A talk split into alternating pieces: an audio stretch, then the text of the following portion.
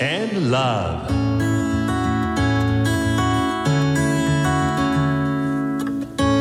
サウナをこよなく愛する私豊沢ひとみが素晴らしきサウナの世界をご紹介するコーナーラブサウナ。このコーナーではサウナの魅力豆知識そして各地のさまざまなサウナとその周辺のカルチャーまでゆるりとお届けします。今日は私にとってのパラダイス。手稲温泉ほのかをご紹介します。ほのかといえば岩盤浴やレストランもある人気のスーパー銭湯。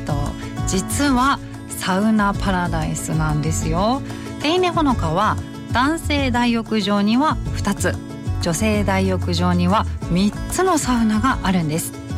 まず1つ目は高温の遠赤外線を使ったサウナです。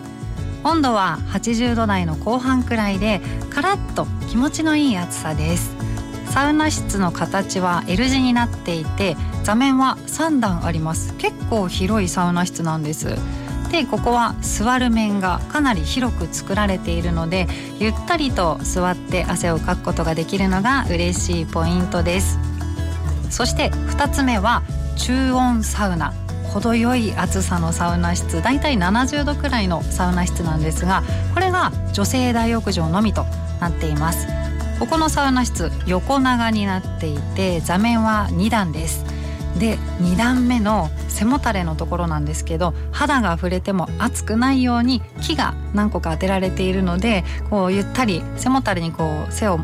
こうもたれかかることができるんですね。これがねサウナーのかゆいところに手が届いているなというサウナ室なんです。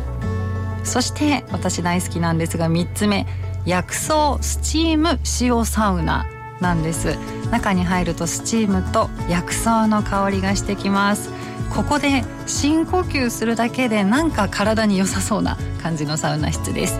で塩サウナなんですが塩は入ってすぐに使うよりも少し汗をかいてから体に塩をのせてで汗と塩が馴染んできたら表面を優しくマッサージしてみてください。汗をかかないうちに塩をのせてしまうと肌を痛めてしまう可能性があるので汗と塩をなじませるっていうのが大切なんです。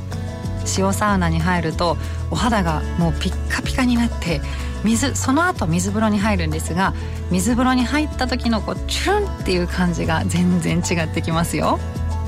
そしてここは何といっても手稲温泉の名の通り温泉に入れます。内風呂の一部と露天風呂が天然温泉です。風が冷たいなという時にはサウナ入って水風呂入っての後の休憩で露天風呂で温まりながらゆったりするのもおすすめです。このほのかグループどこの店舗に行ってもいいサウナばっかりなんですよ。で公式ホームページ見てみるとカタカナで「さ」と書いてあるページがあります「さ」のページと書いてあってこれがほのかグループのサウナ情報がびっしりと載ってるんです。サウナ室の温度や段数それからストーブの種類の他にもサウナ室内を360度見渡せる Google ビューもついています。ね気になった方ぜひチェックしてみてくださいね。